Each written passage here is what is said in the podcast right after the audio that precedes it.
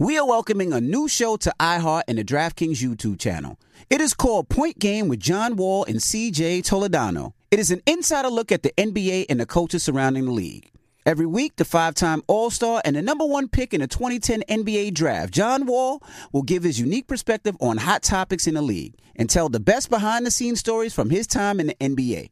So check out Point Game with John Wall and CJ Toledano on the iHeartRadio app, the DraftKings YouTube channel, or wherever you listen to podcasts.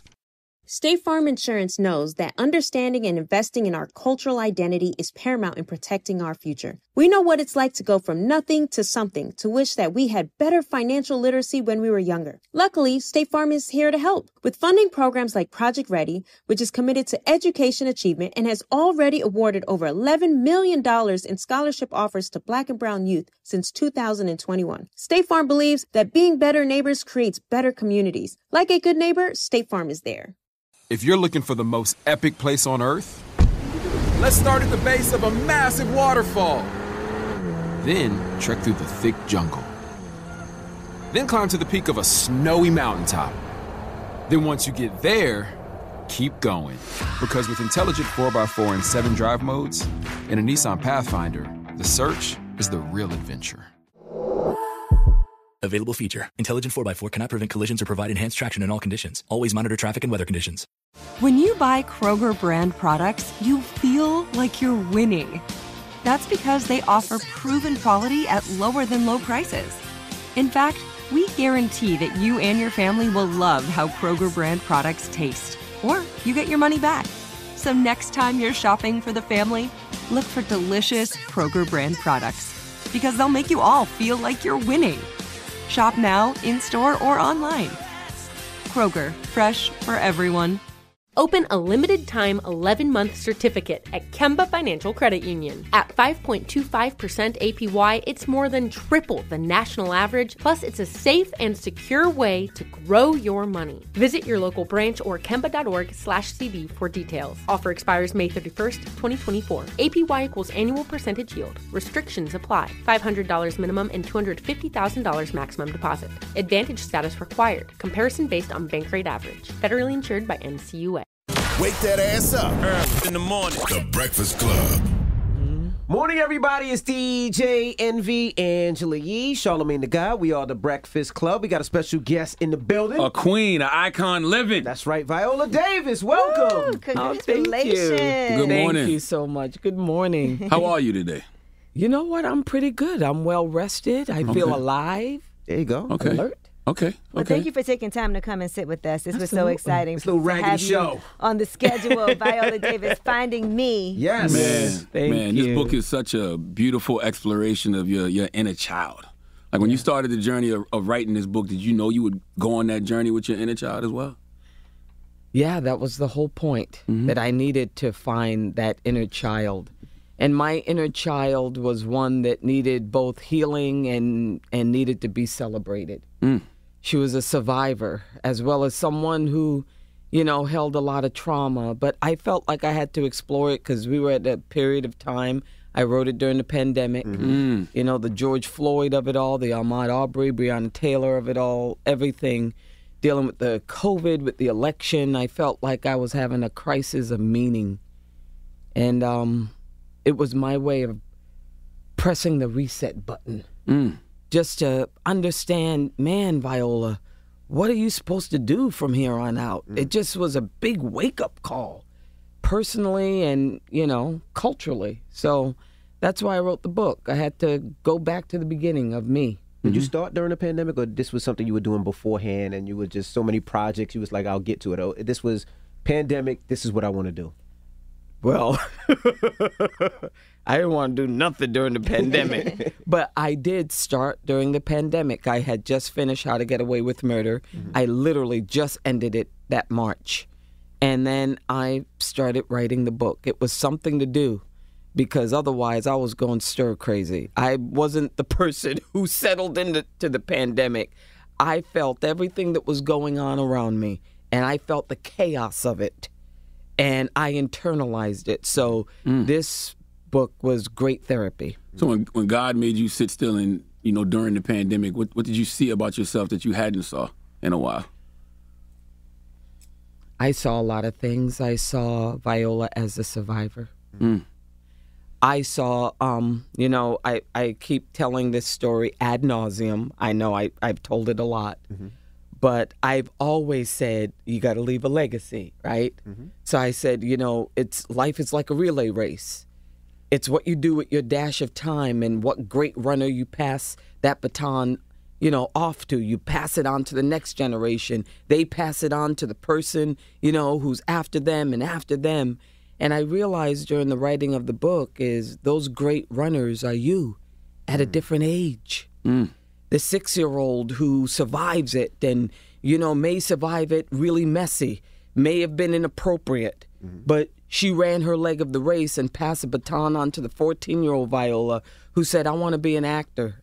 In the midst of all the poverty, the abuse, the bedwetting, the sexual abuse, all of that she wanted to be an actor. She saw a way out.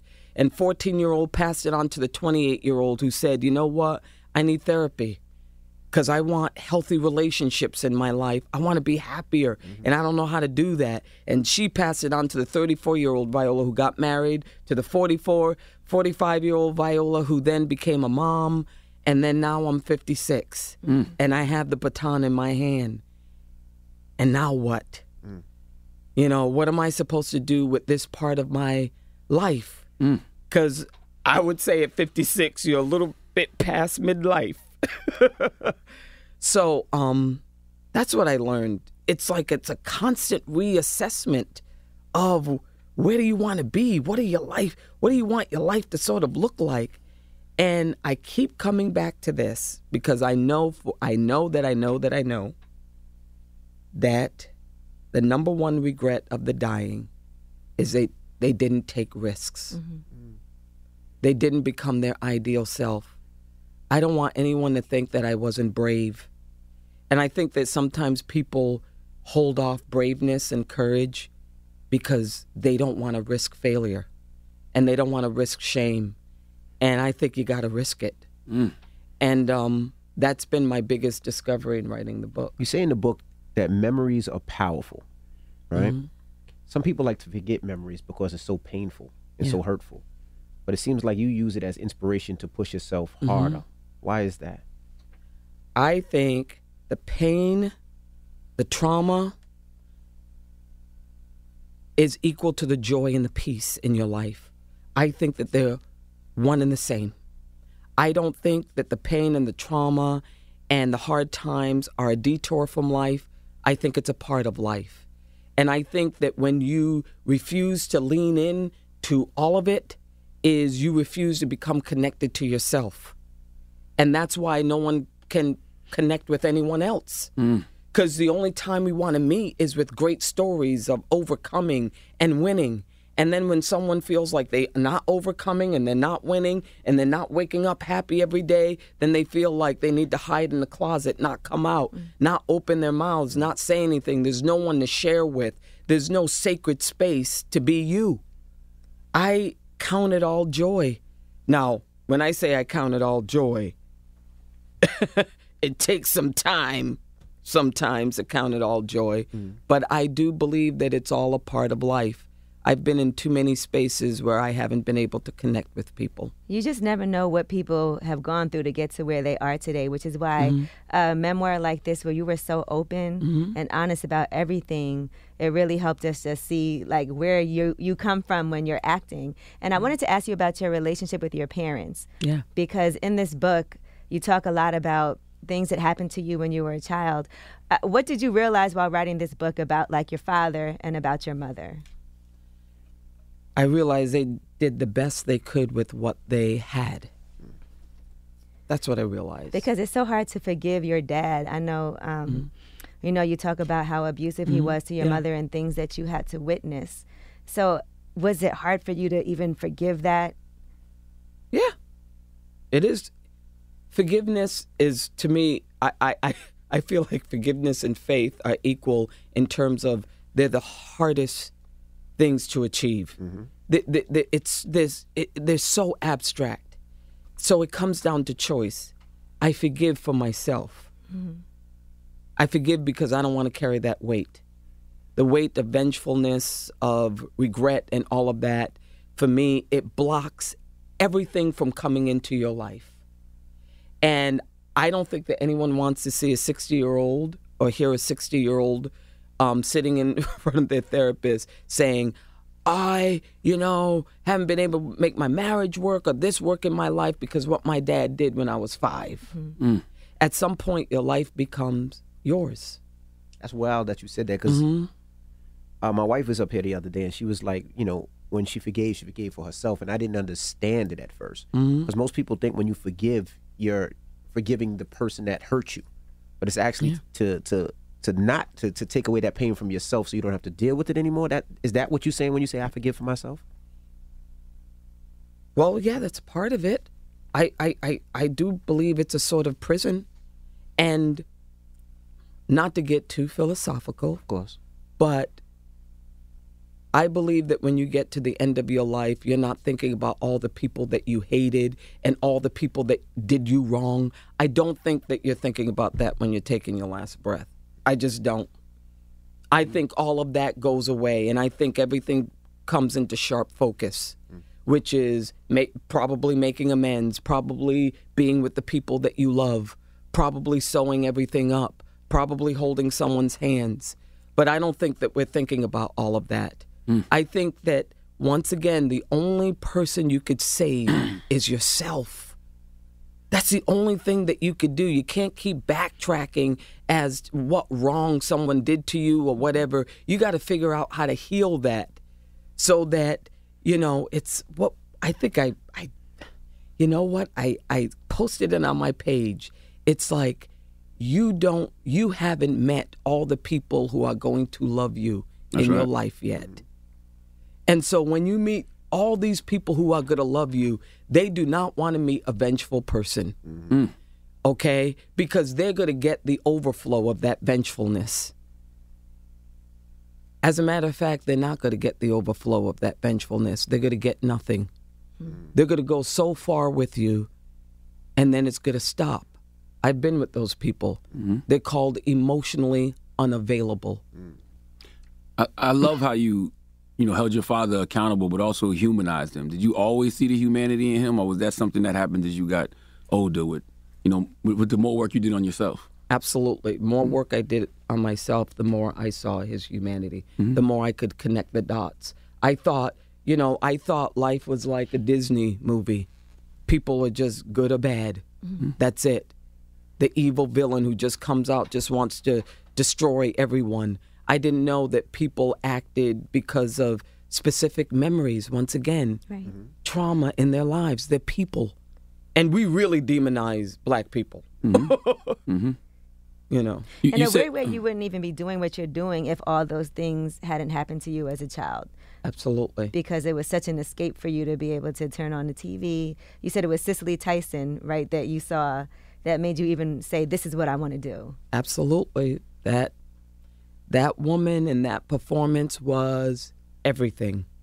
I remember the moment I saw that performance because it was like magic. It was like it was a magician pulling a rabbit out of the hat. If you've ever seen the performance, she aged from 18 to 110 and you could not even believe it from the first frame of that. It was a mini series. Um and literally the wind stopped blowing the sun came out and i saw a portal a way out of the poverty the, the the trauma. I just felt like if i could do that i could make a life.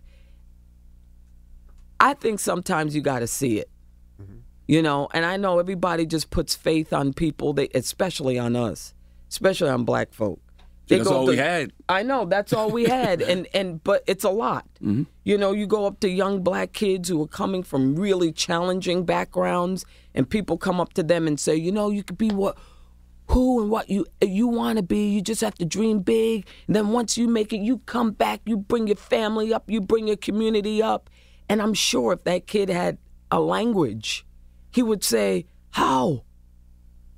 That's right. That's a lot. Right. You just don't, and then you got to work 10 times as hard. Mm-hmm. You throw all of that on their lap, and then at 15, if they can't even get if if if they can't achieve it at all, if they feel like they want to give up, then we just berate them.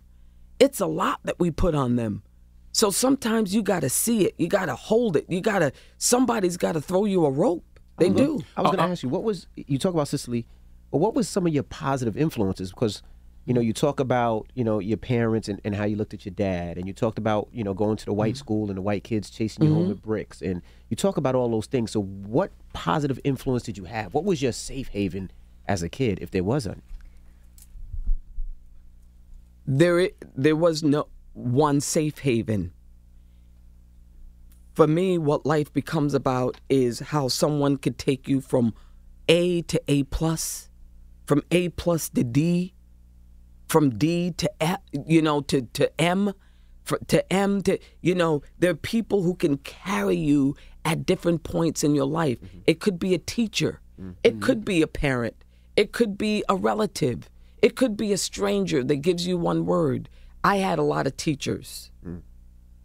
Even the first teacher who looked at me, and he was an acting coach, who looked at me and told me I was beautiful. Mm. That meant a lot to me. It did. And the first person who just came into science class because he was a teacher, and I called him in the middle of the day. He was an upward bound teacher, and I said I was having a panic attack. He came to the school. He interrupted science class. He said, I want to see Viola. The science teacher said, You can't do that. He said, Excuse me, sir, I'm going to do it. Hmm.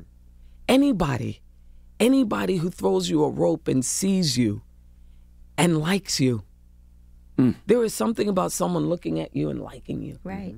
And You even know? seeing your potential when you can't see it. Absolutely. Because sometimes you talk yourself out of things, Yeah. right, because of fear, but then someone tells you, like your science teacher, listen, you need to apply for this, you can do it. And you tell yourself, I can't do it. Why would they take me? Why would they accept me? But somebody else believing in you Mhm. and giving you the tools, like you can't make excuses anymore after a while. Absolute. And when you have, there are no words to describe. And you know what? Very seldom am, I in a space, and I know y'all can say the same thing, but am I in a space, special as a dark skinned black woman, and could speak my truth about what that means, the isolation that uh, of of that experience. Okay, because it comes at you threefold. It comes at you through yes, white America. It comes to you through the experience and the culture of America, and it comes to you through even black culture. Mm-hmm. I'm just going to say it because it's called colorism. It's its own different sect of racism, and it is destructive. Because what you tell women in general is that beauty is a value, which it's not. Listen, there's. I'm one of those people. I think everybody's beautiful, mm-hmm. and I really do. I I don't talk about stuff like that. Even the So I think- bullfrogs? I mean, oh yes. well, the bullfrogs. That's a different level. there was some mean women. Ugly inside. Shoot, but I, I, but you consider it a value, and with someone who you feel has value, you pay attention to them, you pour into them, you think that they're smarter, more valuable, more everything. So when you go up to little chocolate girls who are darker than a paper bag, and you're constantly telling them they're not as cute, they have bad hair, they have this, that you you're putting negative connotations, and then you can now you can literally Google people who seem to have had press conferences to talk about how unattractive they find darker skinned women. I mean, here's the thing even if you feel that way, why are you going to spread that? Mm-hmm. How do you think people are going to receive that? Mm-hmm. And we know how difficult it is to get a leg up, you know, in the black community, the lack of opportunity, what we're running from. and then you're going to put that on us. And so, and when you can't speak your truth in a room, then you feel like you have to hide yourself. It's very, it's like physically painful. I want I want to ask you a couple more questions about your father because I found that dynamic so interesting. And you said something in the book, and I'm paraphrasing, but you said your father was an abuser who became a good partner. Yeah. In this era of cancel culture, some people couldn't even imagine that happening. Can can can you explain? He did. Mm-hmm. And I think he always had it in him. I think he was wrestling. You know, I always feel like you got two people that you wrestle with, right? And it's who you feed. And I think he fed the more violent aspects of himself. I think he was running from a lot. But in the last several decades, I think since I was probably in my 20s, he helped my mom raise a lot of um, my relatives' children. And he loved my mother. He was always there, rubbing her feet.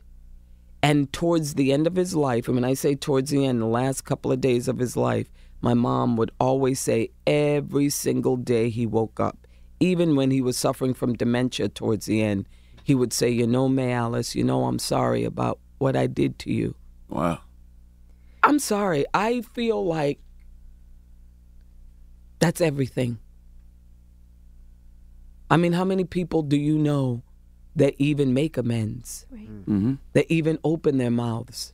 And I think that that um, I, I feel like that has to be acknowledged as an incredible character trait. You- You also said in the book your father passed, and you never got the opportunity to find out what caused his trauma. Are, are you still able to heal that part of your life without knowing that piece? Oh yeah, absolutely. Absolutely. I once again I think the only race you can run is your own. You know, I didn't know that because he didn't make it known. And so I think that that is more his burden and not mine. I made the choice to forgive despite not knowing. And I think that's what love looks like. It's like uh, Bell Hook says, you know, that we're always wrestling with not feeling lovelessness. You know, if you're in any relationship, you know, you're going to have some hard conversations. How, how did that affect you with other relationships, with you dating and, and viewing men? Did you look at men as something you didn't want to necessarily date, you didn't trust because you seen how your dad? Yes, but I, you know, yes, absolutely. Yeah. And I think it's a never ending narrative out there. You don't trust men, you know, they're cheaters, they're liars, you know, this is all, all they want from women. Absolutely. It's a constant sort of stream of consciousness in the minds of women. And then when when when women get together, we share our our jerk stories. You know, he did this to me, girl. Yeah, well, he did this to me, and blah blah blah blah blah blah blah. No one could find a good man. That's what the narrative out there is. That no one. And I remember when I met my husband Julius, who I prayed for, mm-hmm. and I prayed for him specifically. I remember when I met him, I went to my therapist. I said, I don't know. I don't know about him. Mm-hmm. And my therapist said, oh, Why? He seems really, really nice. I said, I know. He does seem really, really nice. Something is wrong, though. what do you think it is? I don't know, but it's something. And then I remember her saying, Viola, there will be something wrong because he's human. Mm. Mm. He's not perfect. So if you're looking, you're going to find it. But that doesn't mean he's not the person you should be with. Mm-hmm. And that, once again, a portal, right? Mm. That you're meeting you, your imperfect self, who wants to be forgiven, who wants to be understood. Is you're meeting another imperfect person that wants to be understood, and at some point you have to make the decision to love or not love. Does that make you overprotective with your daughter now? Because you've seen so much? And now your daughter's at an age where she's, you know, starting to be a teenager and yeah. starting to like boys or, or whoever. And Yeah. Yes. Yes. But I know how hard life is. So I know I'm throwing her into. I, I, I feel that that's one of the things that happens when you have a kid, that you want to protect them. And then the next thought is you can't. Mm. that's tough. That is hard. Yeah. That's the We- we, that's, got- we, we, we both have four daughters, so we know. yeah. That's that's what I yeah, talk to my therapist about. So yeah, Because my daughter's at the age now, Yep. 13, when she's mm-hmm. telling me I'm controlling, but I'm really, in my mind, I'm just being protective. Yes, absolutely. Mm-hmm. I tell my daughter, no one is going to love you like mama loves you, not even the love of your life. So as long as we get that out of the way, that's why I talk to you like this. right. Have you uh, had some conversations with your mom before this book came out about? Yes. Because I know you, I, I saw you talking to Oprah about that. So even afterward, like after she read it, what did she say? My mom has not read it yet. Um, but I talk to my mom all the time about it. Once again, there are qualities I love in my parents that probably are not the qualities that I elevated. And the quality that I love in my mom is she likes to tell the truth. And I know that that sounds like really simple, but there's not a lot of people who like telling the truth. A lot of people are very comfortable with telling a great, beautiful lie. Mm. She's not afraid of that, of leaning in. And so I talked to her. her I like my relationship with my mom now as an adult because I can ask her some pretty racy questions. Yeah, I want to ask you about a quote, and, and it came from a, a sit down with your mom when you was telling her, I guess when you first about the first when you was experiencing abuse. You told her for the first time about all the abuse you experienced, and you said success pales in comparison to healing. Yeah. Could you expound on that? Yeah. That I think, you know, the point in um the the book when I when I wrote that, and it took me a long time to write that part, is I mention that, you know, I'm living in this big house. I'm I'm definitely living the American dream or whatever. And I think that people feel like once you hit that, then that's it. Every your life is sown, you've made it. And it's not it. I think that's man made meaning. The real meaning is healing. Mm-hmm. It really is. It's healing from the wounds. It's the journey to healing, especially because, you know, once I told her that, once again, I expected a response that I would see on Thursday night lineup on ABC. and how can you expect that with something as complicated as sort of any kind of sexual assault that happens within families? In this instance, my brother. And I'm telling my mother this. And this person, this brother came out of her body. Right. There's a simplicity in which we approach humanity. And I think that human beings are way more complicated than that. So, um, the path to healing is difficult. But for me, it's everything. Mm-hmm. It's not healing or healing has been the one thing that has gotten in the way of everything in my life. Either gotten in the way of it or has released it. Ability ability hasn't even released things in my life. Awards haven't released anything in my life. Healing and whatever has happened happening in inter- internally in me has been everything. Has been the driving narrative of of my entire 56 years. Do you think you can ever get to a place of wholeness? I, I, you know, I, I talked to my therapist about this. I'm not. I don't think you do. I think you because you you'll have triggers, right? You'll think you're fine with something, Mhm. and then next thing you know, you're triggered by it later on. You think you ever get to a place of And I talk about that with memories, that memories are deathless. I don't know what that means. I feel like I'm I feel like I'm whole. I do. But I feel like life is an absolute journey. Just like you don't know how many people are going to love you, you don't know what's going to happen tomorrow. Right. And you don't know how you're going to react to it. You know, and once again, Thursday night lineup on ABC. I think everybody wants a TV response. I don't think that life is a destination. Life is about uh, driving the car, and sometimes your tank is completely full. Sometimes your tank is empty, and you're standing by the car waiting, you know, for AAA to come and get you some gas. Sometimes your tank is a quarter full. You're constantly, you're constantly learning. You're constantly in process, but you hope for my one of my favorite uh, quotes is I don't know the definition of grace, only that it meets you where you are and doesn't leave you how it found you. You want some grace in your life.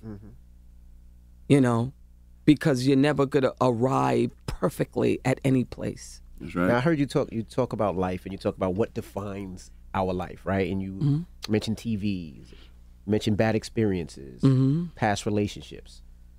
You know, and I also heard you talk about trying to change that narrative so we have more positive Yeah. experiences in our life. How do we do that?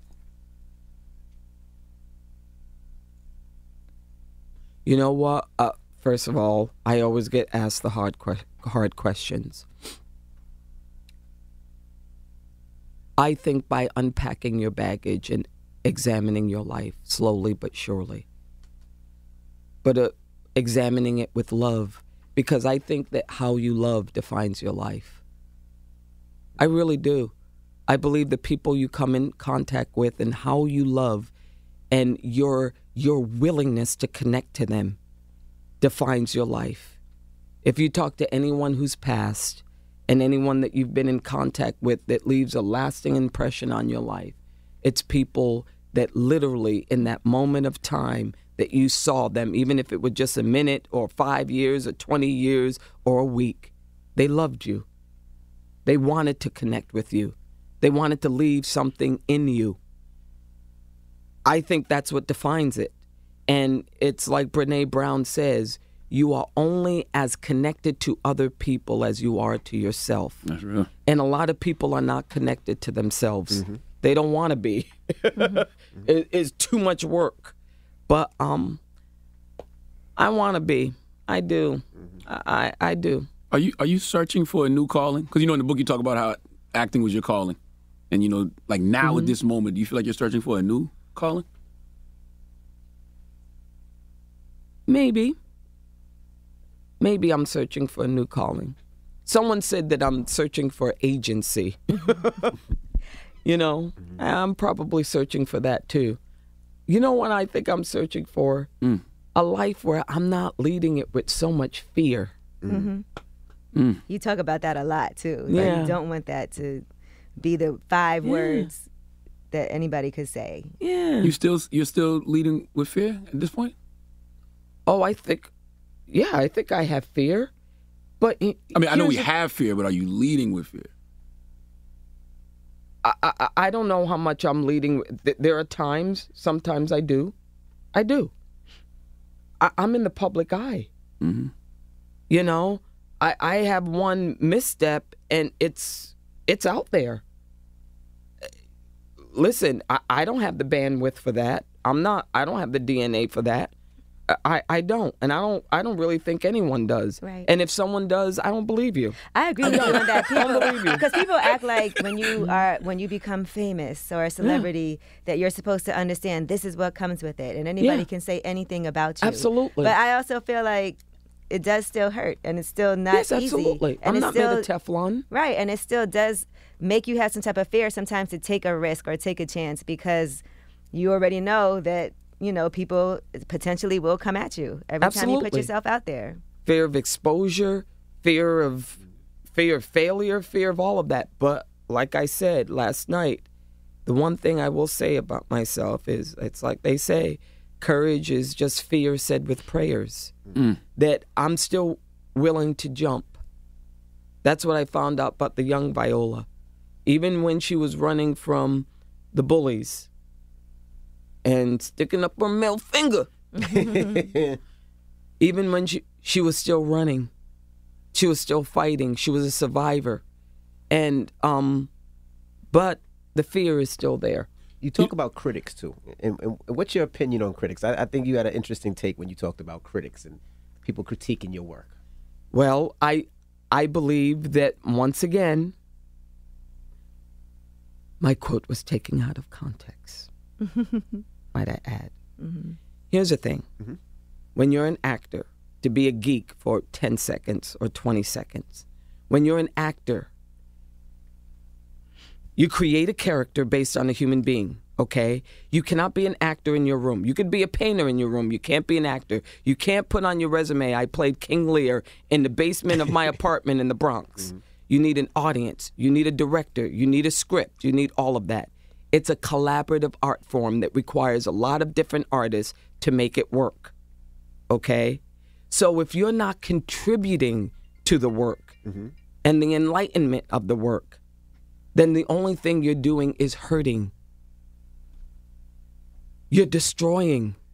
You're not wakening people up. If you're not approaching it with with an artistic aesthetic, then the only thing that you're doing is what someone is doing, I don't know, on a takedown page. Mm-hmm. And if you're taking someone down, it's hurtful. And people need to know that there's someone on the other side of that. Mm-hmm. Even with a failed performance or a performance you did not like, that that that has nothing to do with taking someone down. That does not give you the license to take someone down. You just don't like it. so that's all I meant with critics. I'm not saying I, I would never say that anyone is worthless. I would never say that. That that's not even my style, even in private. I don't say that. You could talk to my people, mm-hmm. okay? But if you're serving an artistic uh, purpose, absolutely. But if you're not, you're just on a path to Did destruction. Michelle Obama reach out to you at all? Because she's so connected to the culture. Did her people reach out to you and say, No, and she doesn't listen. Michelle Obama is a absolute goddess. Can we agree on that? Absolutely. Mhm. Okay. she doesn't have to reach out. She has a much higher calling. Okay, that that is bigger than social media, than pop culture.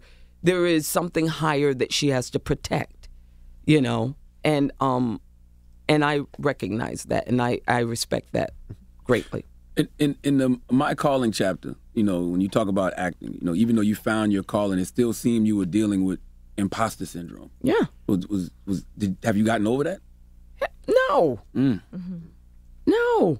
And and here's the thing, once again, social media has bogarted the whole definition of what it means to be an artist. And so everyone feels like being an artist is, you know, you got to look the part, you got to know what designers to wear, you got to know what directors you want to work with and all of that. That has nothing to do with being an actor. Actors have a 95% unemployment rate. Hmm. Less than 1% of the profession makes $50,000 a year or more. 0.04% are famous. Okay? And and here's the thing about actors too. you always want to be better. Mm-hmm.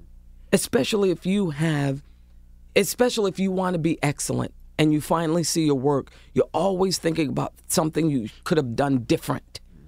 Everybody does it. And everybody's afraid of being found out. It's just a part of what we do. I'm not saying it keeps you up at night. I'm not saying that it destroys you. I'm saying that it's sort of, and you know what? I think that everyone who has a higher image uh, of their work, uh, what they want to do, everyone has it. Writers have it.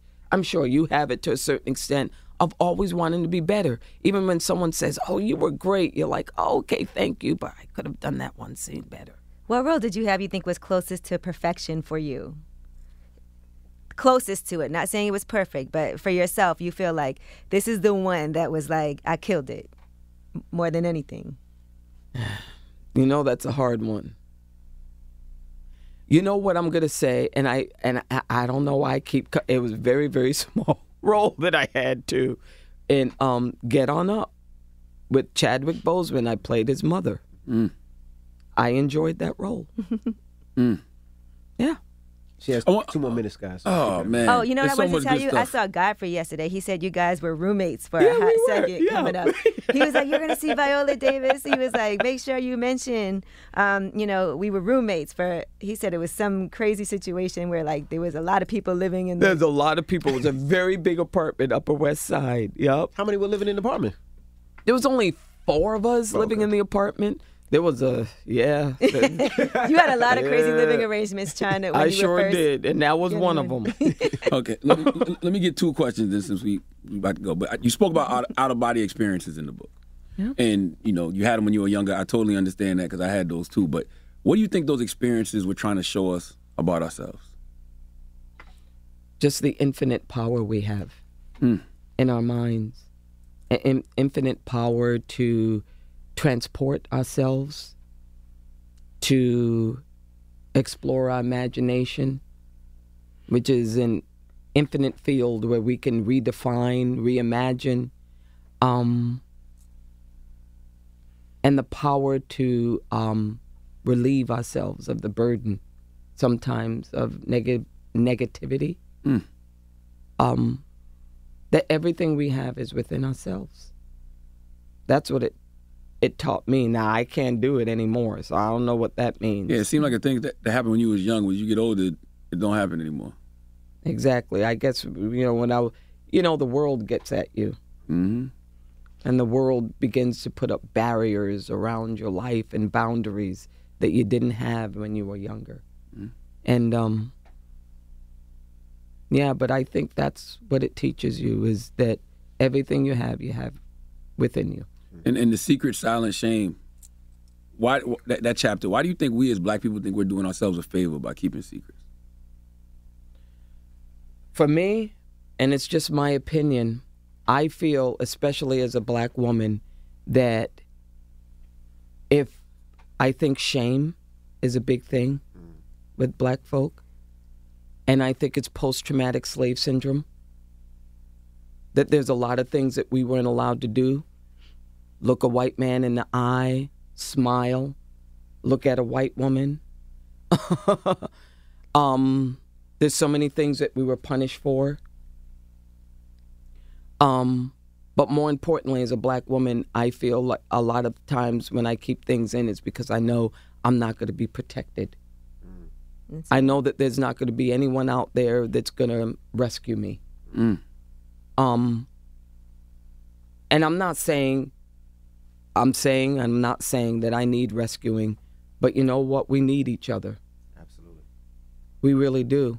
And the lack of adoration, the lack of protection makes you keep things within and makes you try to just muster through and, and strong back, even if you're broken inside. Mm. And and who cares about the inner pain of black folk? Mm. You better care. Because certainly the culture in the past has not cared. And um and we have an aversion to therapy as black folk. I think that's changing though. I do think it's changing, Changing too. I completely agree with you. Um, but I think that's why we keep things in. Finding Me is out right now. We always mm. ask everybody Mount Rushmore of actors when they come. We do? Who is your Mount oh, Rushmore? come on. Don't do that with No, and Viola. hands up to This her, her favorite. Who is the Mount oh, Rushmore Oh gosh. of actors to you? Cicely People that you Tyson. love. Yeah, Miss Tyson. I talked to her three hours before she passed. Mm. That's that's Wow. just she's e- she was everything to me.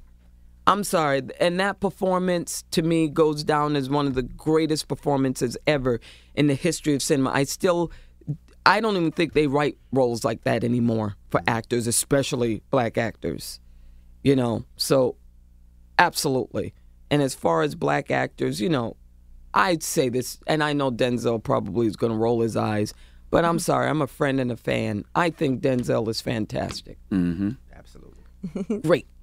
But there's a lot of great actors out there. I love actors. Can't ask her. Love Like that. There you go. And I- and I- and, and uh, listen- and there's so many great topics in this book that I know we can go in depth on at a later time. Fibroids, that's a topic we're always talking about up Mhm. here with Yeah. black women. I know you have the docu series. Um, Hung- Hungry for Answers Yep. that I'm excited to talk about too. So, Mhm. you know, hopefully we'll get to continue the conversation about those things too. And and, and I love how you end the book because I've never heard somebody talk about their eight year old self protecting them now. Mhm. It's always the other way around. Mhm. So I would I, I I just want to know how you even got to that point where you feel like the eight year old you is protecting you now. A therapist told me that. Mm. He said, I don't think you need to heal the eight year old. I think the eight year old was pretty tough. Mm-hmm. She was a good cusser. You a good cusser, you know. Like I, Oh, I listen to the audible version. I'm like, yo, you like Samuel L. Jackson level cussing. you know I love it, right? Well, congratulations Yes, on congratulations. everything that you have Me. going on. So it's out right now. Amazing. Pick it up. It's Viola Davis. It's the Breakfast Club. Good morning. State Farm Insurance knows that understanding and investing in our cultural identity is paramount in protecting our future. We know what it's like to go from nothing to something, to wish that we had better financial literacy when we were younger. Luckily, State Farm is here to help with funding programs like Project Ready, which is committed to education achievement and has already awarded over $11 million in scholarship offers to Black and Brown youth since 2021. State Farm believes that being better neighbors creates better communities. Like a good neighbor, State Farm is there. All right, so there we were, cruising through the new open air zoo when I realized that the park was closing in like 15 minutes. Luckily, we were in my Nissan Rogue. With its powerful VC turbo engine, well, we had time to see all the animals. Whoa! and outrun a few! Drive the Nissan Rogue. Open a limited time 11 month certificate at Kemba Financial Credit Union. At 5.25% APY, it's more than triple the national average, plus, it's a safe and secure way to grow your money. Visit your local branch or kemba.org slash CD for details. Offer expires May 31st, 2024. APY equals annual percentage yield. Restrictions apply. $500 minimum and $250,000 maximum deposit. Advantage status required. Comparison based on Bankrate average. Federally insured by NCUA. Right here, right now. Find your beautiful new floor at Rite Rug Flooring. Choose from thousands of in stock styles, ready for next day installation, and all backed by the right price guarantee. Visit riterug.com. That's R I T E R U G.com today to schedule a free in home estimate or to find a location near you. 24 month financing is available with approved credit. For 90 years, we've been right here, right now. Rite Rug Flooring. What kind of fun is waiting for you at Kings Island? The holy cow, we're way too high and here comes the drop kind of fun. The make a splash all summer kind of fun. The I can't believe I ate that whole funnel cake. Let's get another kind of fun. But most importantly, at Kings Island, you'll find for the fun of it kind of fun. Don't wait to start your fun season. Kings Island is now open on weekends.